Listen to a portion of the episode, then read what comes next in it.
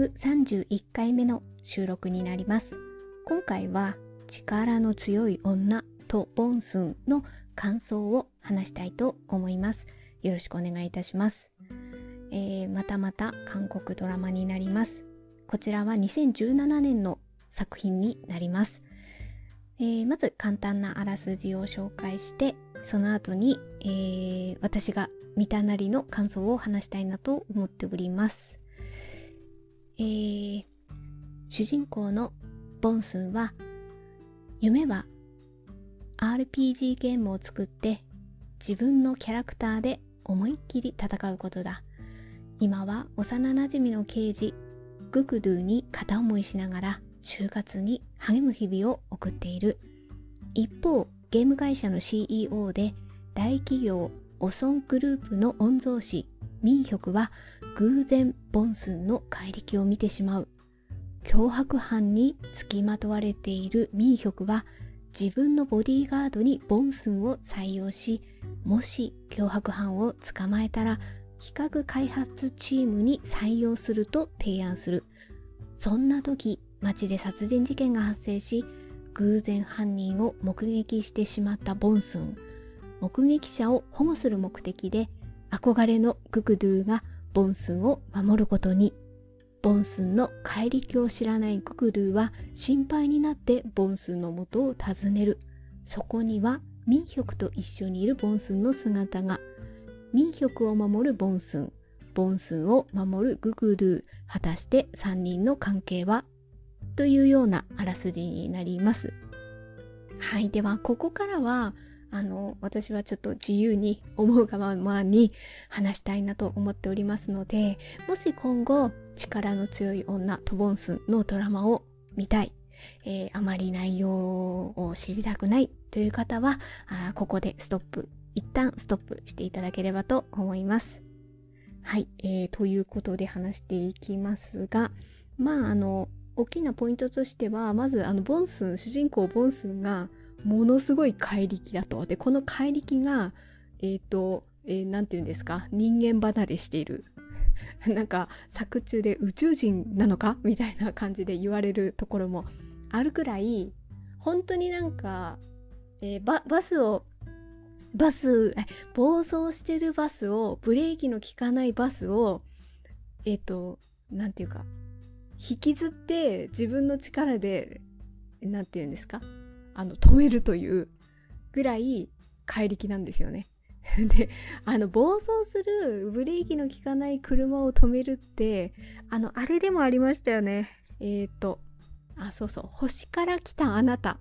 にもあのそういう、えー、ブレーキをわざとねあれ確かわざと壊されてほんと崖から突き落とされそうになるっていうところを宇宙人のえっ、とこれはキム・スヒョン？キム・スヒョンが演じるミンジュが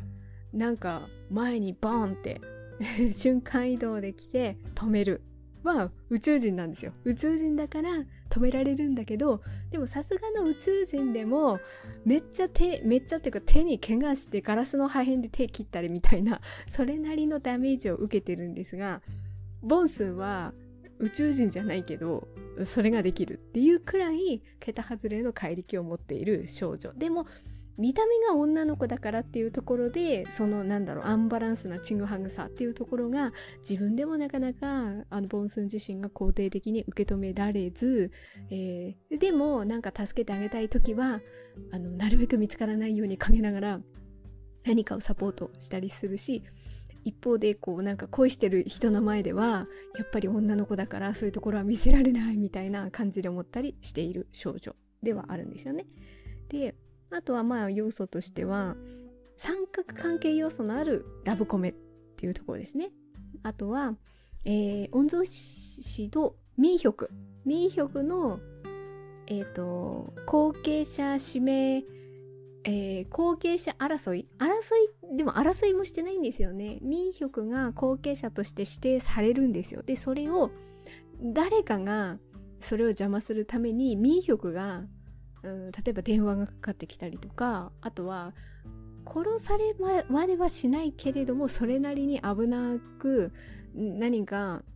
狙われたりとかするっていうところがある。その脅迫される事件が、まあ、これは前半の方で起こってくる。っていうそういう事件要素が絡んでくるのとあとはもっと中心的に絡んでくるのがまず街で殺人事件が発生すると。でその後に女性が連続してなんか連れ去られるという事件が発生してこっちの方があ物語のドラマの中での後半部分までだいぶ絡んできてこの犯人がボンスンを目撃え？ボンスンが犯人を目撃するんだ。まあそういうことでボンスンもこの犯人から狙われてしまったりとかまあまあそんな感じの要素が絡んでくるドラマではあるんですよね。でえー、私はまあ感想としてちょっと大きく3つのポイントを話そうかなというふうに思ってます。で1つが、まあ、あのまず3つをちょっと挙げていくと、まあ、深く考えずにどちらかといえばサクサク見れるようなドラマだなっていうのが1つ。あと2つ目にちょっとここはちょっとっていう部分もあるぞっていうのをちょっと言おうかなと思っていてあと3つ目としてはまあラブコメですので胸キュンが堪能できますよっていうこの要素まあこれの3つをちょっと話そうかなと思います。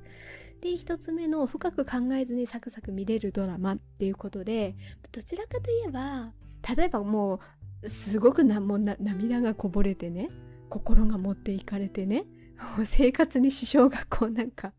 ドラマの続きが気になりすぎてとかもうドラマを見てもなんか胸が締め付けられてみたいなそこまで揺さぶられる揺さぶられ系のドラマではないのでなのでなんかそういうドラマももちろん一方では楽しいわけなのでそのドラマの合間にサクッと見れるラブコメっていう感じの立ち位置かなっていうふうに私は感じました。であとはあのサクサク見れる要素として私はここが大きいんですけどこれは私なりの思うことなんですけど前に私カンドラで苦手な設定はっていうところで親の介入のこと言ったんですよ。までもねこれってカンドラあるあるなのでそれが苦手だったらカンドラきついんじゃないってツッコミも入ってきそうではあるんですけどまあ私の中であの、まあ、ここまでは OK だけどここからはちょっとちょっとダメみたいなラインがあるのででそういうことを考えた時にこのうんとドラマの、えー、両方の親はめんどくさい介入はないんですよね。だからすごいサクサク。特にボンスンの方の 家族の方が全然全然大丈夫みたいな、うん、一方でミーヒョクか。民族の方はまあそういう御曹司なのでそういう家柄的なところがあるどっちかといえば冷めた家族ではあるんですよね。でもあでもというか中でそれで後継者に民族を指名するみたいなところがあってどっちかといえばもうあのさっさと結婚しろみたいな政略結婚的にさっさと結婚しろみたいな感じででもあれは言ってこないんですよあのよくこうカンドラで御曹司が政略結婚的な、ね、継ぐからねあの 結婚しろみたいになった時って結構お見合いの話がボンボン入れ込まれてそこでその御曹司が疲弊するっていうのがそれなりにあると思うんですよ。でだけどこれに関してはまあ別にそこまでの介入はないんですよ。だからどっちかって言えば冷めた家族でありミンヒョクがそれでちょっと寂しい思いをしてきた過去があったっていう要素としてこの家族が取り上げられていて。でどっちかといえばえー、ボンスンの家族の方はそれなりにまあ喧嘩もすることもあるし、まあ、ちょっと両親がね不仲でお父さん出ていくみたいな方がドラマの後半にはあったりするんですけどでもそれでもまあそれなりに喧嘩もするけれどもまあご飯をああだこうだ言いながら一緒に食べれる家族ではあるんですよね。だからえーと、冷めた家族にいたミーヒョクにとったらボンスの、ね、家族のところでなんかワイワイできるのはそれはそれで楽しく感じられるみたいなところがあってでなおかつ まあお母さんボンスのお母さんの方なんですけど全然めんどくさくないんですよね。どっちかといえば早く頑張んなさい。あなたみたいな。落としなさいみたいな。もう止まってもいい止まってきていいからみたいな。あの布団使ったの？とかなんかそんな感じのこうグイグイイケイケみたいな感じだしまあお父さんもこのミーヒョクのことをそれなりにねそれなりにまあ良しとしているみたいな雰囲気があるのでもうこのね親のこのめんどくさいなんか本当になんかうわーっていう介入が私は感じなかったがゆえに、うん、結構こうサクサク見れてそういうのではあの私なりにこう気軽に見れてよかったなっていうふうに思いました。で2つ目のここはちょっとみたいなねうん部分としてはヤクザのチンピラのシーンこれはあのまあボンスンと関わることによって怪我をして入院をしてその病室でのシーンあれがちょっと私はね長すぎたなっていうヤクザたちと関わってなんやかんやでそこから交流が生まれるっていうのは別にいいかもしれないけれどもにしてもあのヤクザ同士のやり取りがちょちょっといらなかったかなっていうことをすごく感じたあとねなんかねそのヤクザのシーンがねちょっと何て言うんですかね表現が、えー、言葉選びが難しいんですけどまあ直接的に言えば中に汚らしいんですよね。あれがね汚らしい感じがわーっていう感じがしてちょっとそういうの描写がちょっときつかったなっていうところがあった。であのねこの描写がきついっていうところで私もう一つあなんか関連して思い出したのが見たいんだけどそういうのがあって見れなく見れないっていうかまだ保留にしちゃってるのがドラマが思い出したんですよ。えっ、ー、とねそのドラマ何かっていうとあのコンユさん。ももっともっと今より若かりし頃のコンユさんが出ている、えー、これだ。2007年だ。2007年のコーヒープリンス1号店っていうドラマを私はまあコンユさんの若かりし頃のでなおかつそれなりに有名なドラマですからまあ抑えておきたいみたいな私はカンドラを見る上で最近のではなくあ、まあ、最近のももちろん見たいんですけどもう交互にまあカンドラといえばみたいなちょっとこう歴史に一石を投じたみたいな作品もやっぱり抑えていきたいって思っててでコーヒープリンス1号店もその中の一つなんですよね。なんですけどすごいね食べ物のシーンがなかなかきつくてそれで見れなかったんですよね。であのこっちのねあのそのヤクザの人たちのまあヤクザの人たちは食べ物ってわけではないんだけどなんかねそういう感じできついんですよね。いやきつい要素があって。そこがちょっと私的には苦手な部分はあったのでそこはねちょっとパーッと早送りしちゃったので倍速で見ているのであまり内容は把握はしてないっていうところ。それがここはちょっとっていう部分ですね。であとはまあ、そのここはちょっとっていう部分でもう一つ挙げられるのがえー、っとまあ一連通して事件が絡んできて犯人があの女性を誘拐するっていう連続して女の人を連れ去って監禁しているんですよね。そういう事件がもうその犯人をね捕まえるみたいなところがあるんですけどその犯人のがかなりこうサイコパスなんですよね。でその女性を誘拐して監禁してるところの描写がやっぱりこう怖い人にとっては怖いなみたいな。なのでさっきさっき深く考えずにサクサク見れる、まあ、ラブコメだということでは言ったんですけど一方でちょっとサイコパス感が強い部分はあるのでこの辺りが非常に苦手だっていう人にとってはちょっとああいう描写は好きではないんじゃないかなっていうふうに思うのと あの犯人が自分の顔を最初あの女性に見られないようにマスクかぶってんですよ。あのマスクがねスケキヨなんですよ。もう怖いよあれ。いや自分が誘拐されてでこう気を例えば気を失ってて目覚めた時にスケキヨがいたら怖いよ。スケキヨって。いやスケキヨでピンあの人によってはすぐピンとくると思います。で、わかんなかったら、あの、金田一耕助の犬神家の一族を調べていただいて、まあ、カタカナで好ききよとかね、入れて調べると、あ、これねってだ、まんまそれなんですよ。もう見た瞬間、うわ、スケキヨだってすごい思った。かああれ怖いよねっていう風に。まあそういう犯人がかなりちょっとサイコパス味が強いよっていうのがまあここはちょっとっていうことはあのそれこは好き好きだと思うんですよあのそういうサスペンス系が好きな人にとっては、まあ、そういうのは多々あったりするのであまり感じないかもしれないけれどもまあ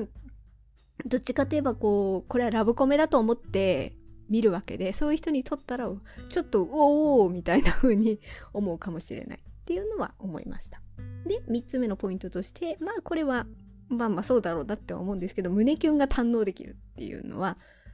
まあここら辺がねあのサクサク見れるっていうところとも通じる部分はあるんですけれどもまあラブコメといえば胸キュンですからね。私も本当になんかななんかこう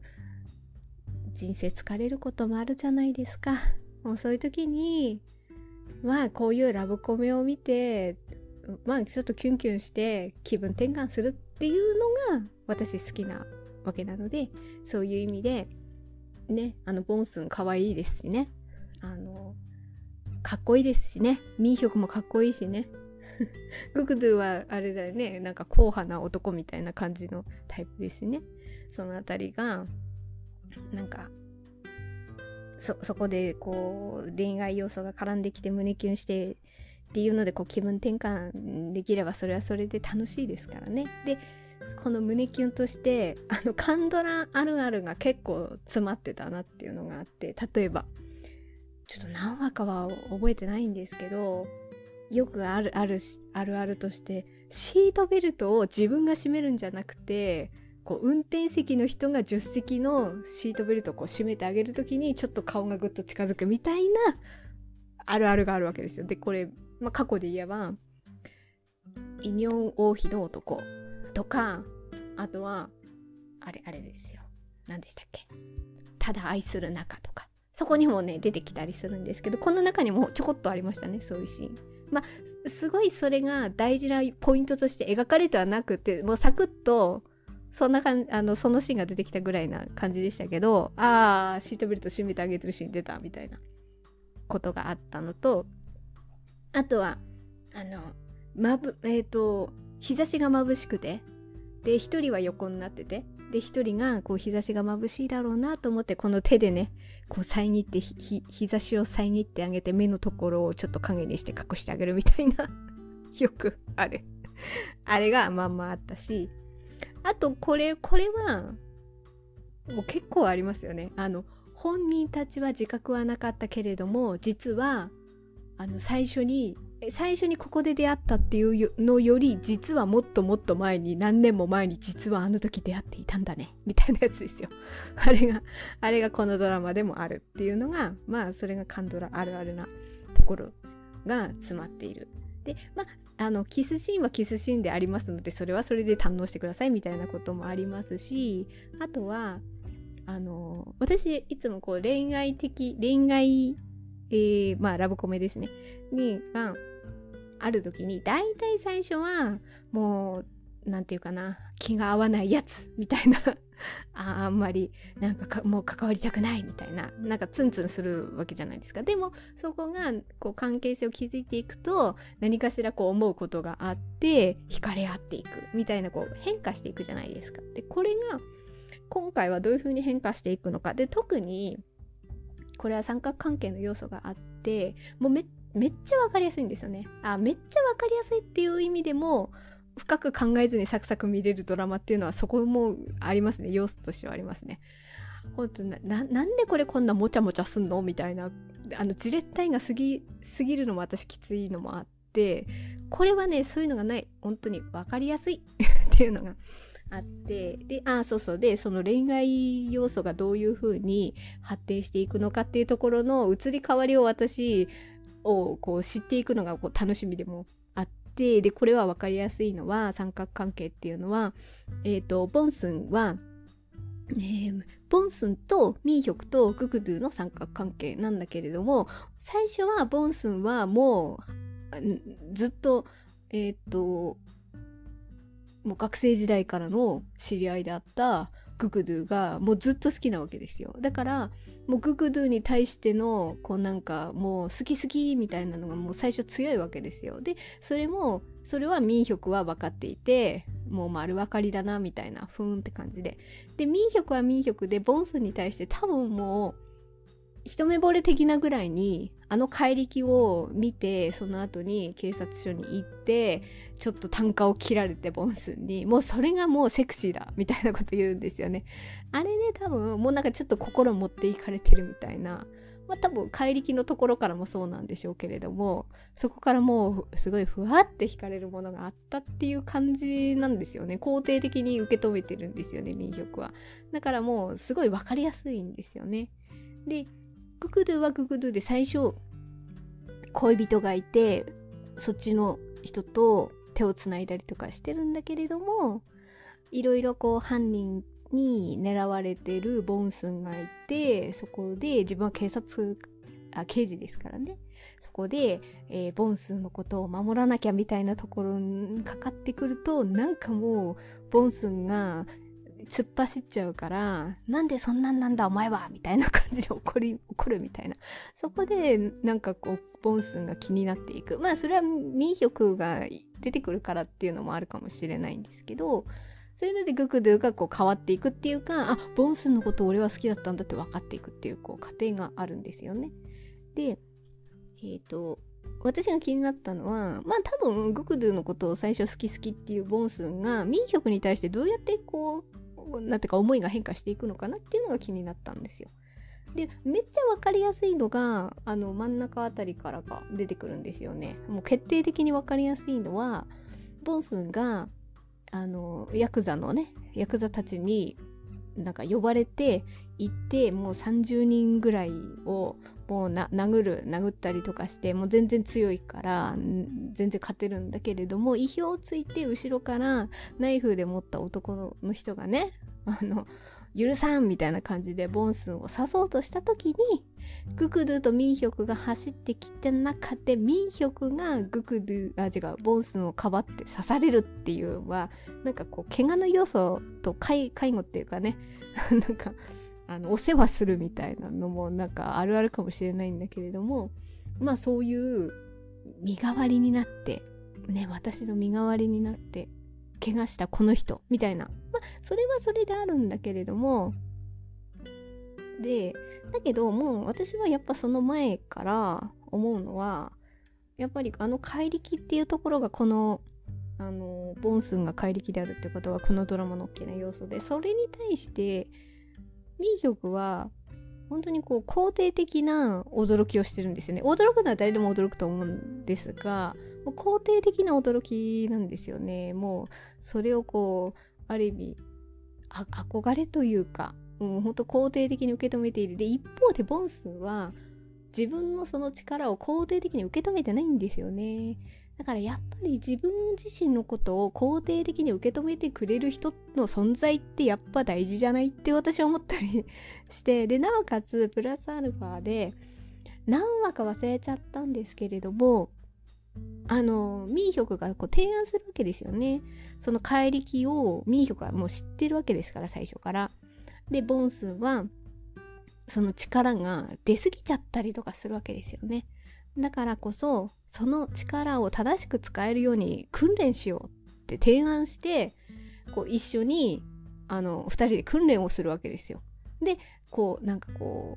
うなんだろうパンチが来たら殴られそうになったらそれをスッと避けるとかねあと力の加減をする訓練とかねそういうのをやっていくっていうやっぱそこの過程がやっぱ大事大事っていうかそれそのことによってボンスンが自分の怪力を受け入れられるようになっていくんですよね。その変化ああなんか見えるみたいなね そんな感じで相手の攻撃が見えるみたいな感じでスススって避けたりとかそういうところの変化を自分が自分のことをに何ていうか OK を出せるようなことを民族が手伝ってくれたわけですよね。ああいうところの関わりって大事だなみたいな風に思ってでその先にさっき言ったあの自分の身代わりに刺されるみたいなね。でもあとはほらあの屋上のシーンにつながっていくわけじゃないですか。まあそれはもう決定的になりますよね。本当に。あの自分がもうあれは本当絶対絶命でしたからね。でもその時の最後のその時までも一緒にそばにいてくれたっていうところは大きいわけで。まあそりゃグクドゥじゃなくてミーヒョクになるでしょうね。みたいなことがまあだから三角関係のその気持ちのまあ、揺れたりは当然するわけでそのことがすごい分かりやすくあの描かれていてまあ可愛らしい2人だったしね。それでもう親のめんどくさい介入もないっていうところで私はそういうところがあサクサク見れてよかったなみたいな。そして胸キュンもあってよかったなみたいな風にちょっとそんなそんな感じであの思いながらこのドラマを見ました、えー、今回は力の強い女トボンスンを見ての感想を話しました。はい、えー、最後まで聞いていただいてありがとうございました。程よい一日をお過ごしください。スノーでした。